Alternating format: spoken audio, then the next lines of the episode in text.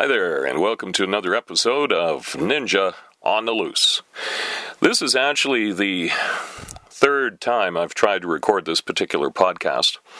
You may be able to tell by my voice that uh, I'm uh, probably coming over something. I'm getting over something. It's, um, I don't know, it was just one of those things that just kind of happens. It's uh, just after Christmas, and uh, my wife and I, we uh, went and uh, did a event at a local nursing home. We helped a friend of ours, and uh, it was on Christmas Eve during the day.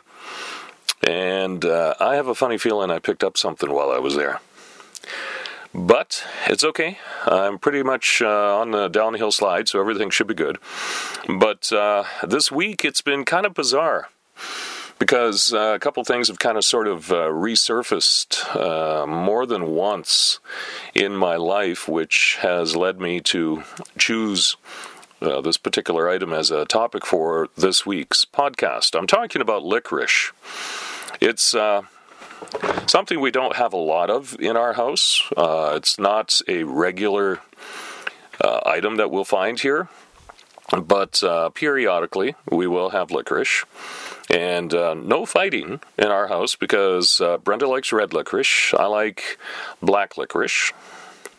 And uh, it just so happens that just uh, prior to Christmas, we went to a local uh, uh, retail outlet in our community. They were having a pre Christmas sale. And if you've been following any of these podcasts, you know that I'm a fan of tea. Uh, particularly loose leaf tea, but uh, I have quite a few different flavored teas that I enjoy. And so I immediately went into the tea section of this particular uh, place we're in and found a whole bunch of different teas. And one that caught my eye is uh, it was called lem, uh, licorice. I think it's called licorice chai tea or chai tea licorice, something like that. Anyway, the word licorice got my eye. And so I thought, oh, I got to get this. And uh, they were on a, I think, almost half price sale. So I, I grabbed a box, took them home, and uh, ripped open one of the bags. And yeah, you could smell the licorice. And I thought, oh my goodness, I am in heaven. Made some tea. You could smell the licorice. You could taste the licorice. It's got a nice licorice aftertaste. I was pretty pretty excited about that. And of course, I'm thinking to myself, I'm pretty sure licorice is good for you.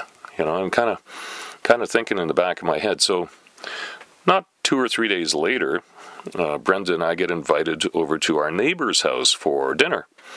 And so we go over and we're having ourselves a great time. And somehow we got talking about licorice. I think we're telling the story about the licorice tea, actually. And uh, the neighbor says, Oh, yeah, I'm a big fan of licorice too. Uh, I uh, load up on black licorice, uh, so on and so forth. On the way out, uh, he shared uh, some of his stash with me, which I gobbled down pretty much while I was standing there. And I thought, Yeah, this is the good stuff. Black licorice. Yummy, yummy. So then I thought, Okay, here's here's the, the, the thing. It's you know licorice is kind of swirled around in my life here all of a sudden. You know, in the last couple of days, haven't thought about licorice for months prior to this, and I thought, okay, now I have to do some homework because I think I've got a topic for a podcast. Well, that was kind of a mistake because I found all sorts of bad things related to licorice. And I'm thinking there's got to be some healthy benefits to licorice too. In fact, there was one source I found that listed a, ba- a bunch of bad things and then also had a list of good things in a different post. And I thought, okay. But then I discovered there's actually two really kind of different kinds of licorice. Okay, so I'm going to try to simplify it real quick. The bad licorice is kind of the candy licorice, okay? Uh, red licorice, for example, has virtually zilch actual licorice in it. It's mostly sugar and stuff. Black licorice, depending on where it's manufactured and what kind of black licorice it is, may have some actual licorice in it, but uh, not a whole lot. Although I know there are some licorice manufacturers that do. So, you know, definitely take a look and find out. The uh, tea that I drink is uh, actually uh, contains the good licorice, which is licorice root. I uh, when I started doing this research, I ran downstairs immediately to check the tea, and uh, it turns out the first ingredient listed is licorice root, and I said, okay, good, I got the good stuff.